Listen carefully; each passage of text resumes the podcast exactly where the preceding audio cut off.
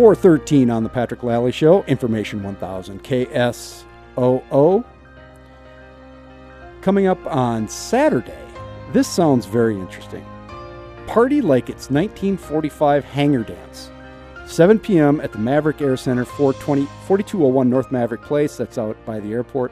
Enjoy live big band music, food and beverages. 15 bucks get you in. It's fundraiser to support the mission to keep World War II airplanes flying, educational programs, and support the goal of building a museum honoring the active history of South Dakota's role in World War II. You can find out more at www.cafjoefoss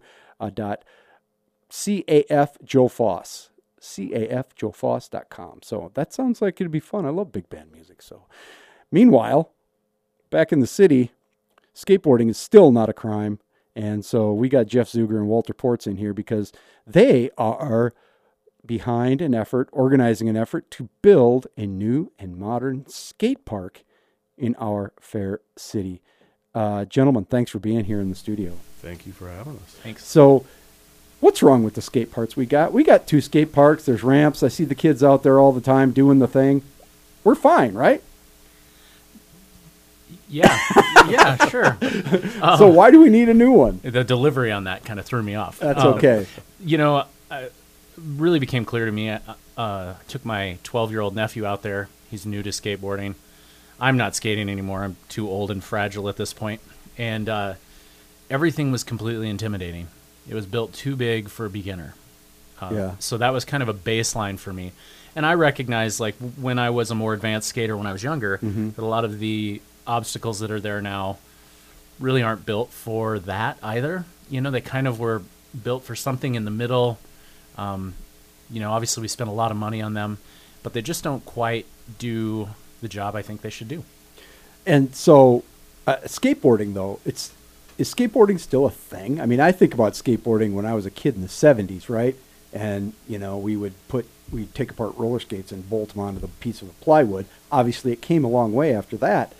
But is it still big with with the kids? I, I think honestly, probably it's as big it's as big as it's ever been. Maybe not. Um, it's had I know it's had its ups and downs throughout the '60s. It was big in the '70s. It was big in the eight. You know, mm-hmm. it kind of does its uh, up and down thing. But I think with the X Games going, on, you know, Tony it's- Hawk Pro it's- Skater. it's Mhm. become mainstream. And once something is mainstream, it's you know I don't I don't see it going away. Yeah, you're talking about um, a pretty significant portion of the youth population that's skateboarding at some level. Uh, whether they're good at it or not, that's not really the issue, right? Do you do you have any handle on like how many people use the skate parks or anything like that? You know, I know I, person from personal experience, I know a lot of kind of more advanced skateboarders that don't use those parks. Yeah. um, they've kind of moved on to something else, built their own little private spots and that sort of thing, Mhm. um, just because it's not really on on the scale that they need. Yeah. Um, I I mean, I would guess that whatever potential we have for numbers um, would substantially increase if we had a a spot that was you know safe for everyone, you know, accessible to all ages. I've had moms of seven year old boys reach out to me and say, "Hey, make sure that we include Mhm. something for my kid because we went to the park once and we won't be back because it just wasn't." Right. So Yeah.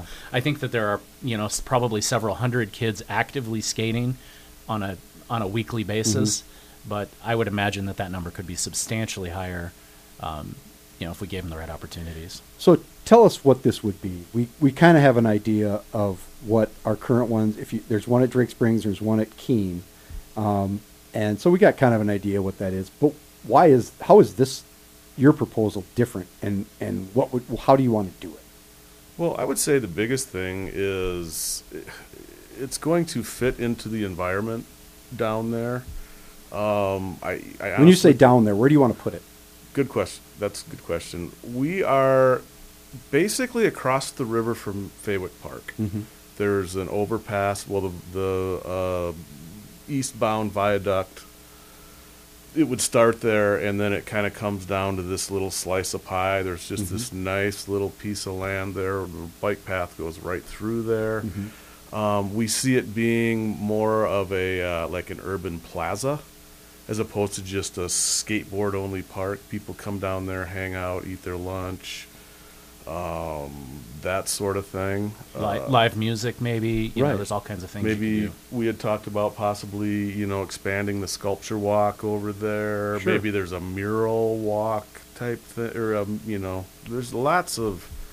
It's kind of cool because it's kind of by it by itself there, but we all know what's going to be happening with the development down Right, there. It's, because this it's is gonna be a perfect little, uh, little pathway basically to that new new development. Yeah, because you come up off the river across from Fawick, and then there's a kind of a plateau. A lot of people don't go back there, but that leads right into um, Eighth and Railroad Yeah. and the where the uh, switching yard is, and so that's all changing in the next ten or twenty years. Yep. I really picture this. Um, my business is in Eighth and Railroad, and I picture this as kind of the south point of the East Bank.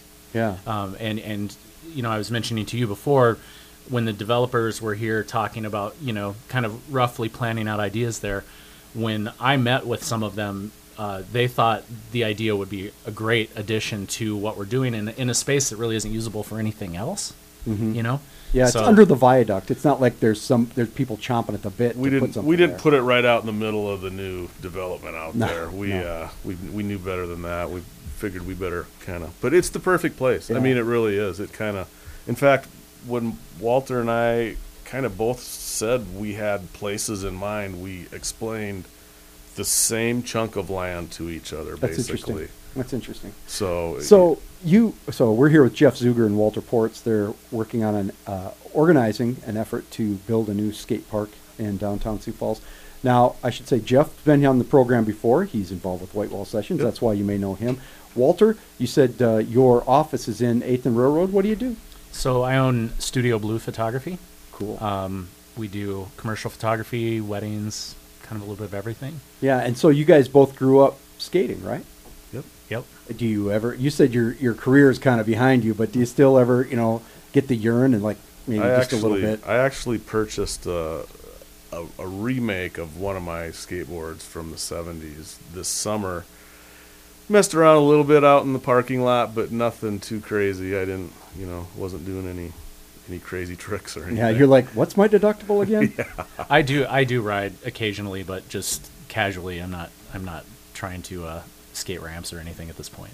Yeah, you know, I see a lot of the, the longboards now are a thing, right? Yep. But that's a little different kind of deal. Th- that's probably not a skate park would not be the best place to use one of those longboards, would it? I don't Yes, know. I don't know. I mean, There'll be a handful of obstacles that you might be able to use. The Yeah. advantage to a longboard is you can go fast and they're very stable. Yeah, you see them on the uh, bike, bike trail. trail is Yeah. where that comes into But play. uh, my kind of my kind of stopping point of skateboarding was at 30. I went down Cliff Avenue Hill, and then it was like, okay, would put the cap on that. Like, let's just not do that anymore. I have frightened myself. yes. Uh, so when we talk about uh, kids who are skateboarding, you know, I think that there still remains, even though it's mainstream, there's this uh, stereotype of skate kids being, you know, skate punks and troublemakers, and you know, you know, maybe uh, uh, smoking dope back behind the building.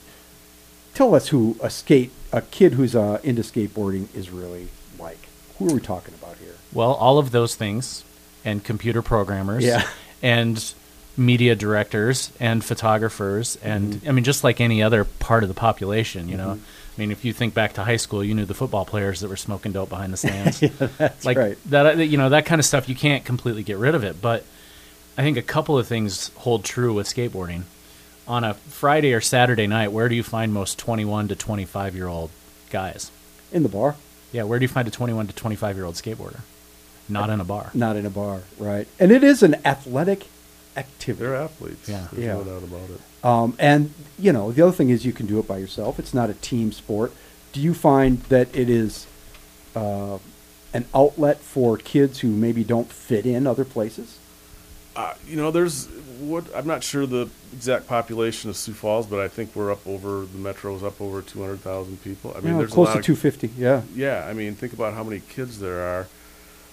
Not all of them are even going to be able to afford to be, you know, involved with team sports. Um, there aren't really a lot of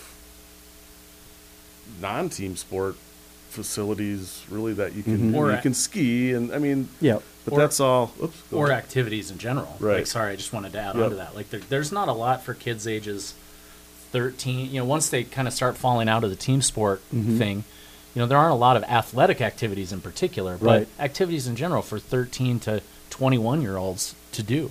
Yeah. And I think one nice thing about skateboarding, I'm, I've, I've talked a little bit with police officers locally about it, and they kind of like it because they police themselves. Mm-hmm. Yeah. You know, like true.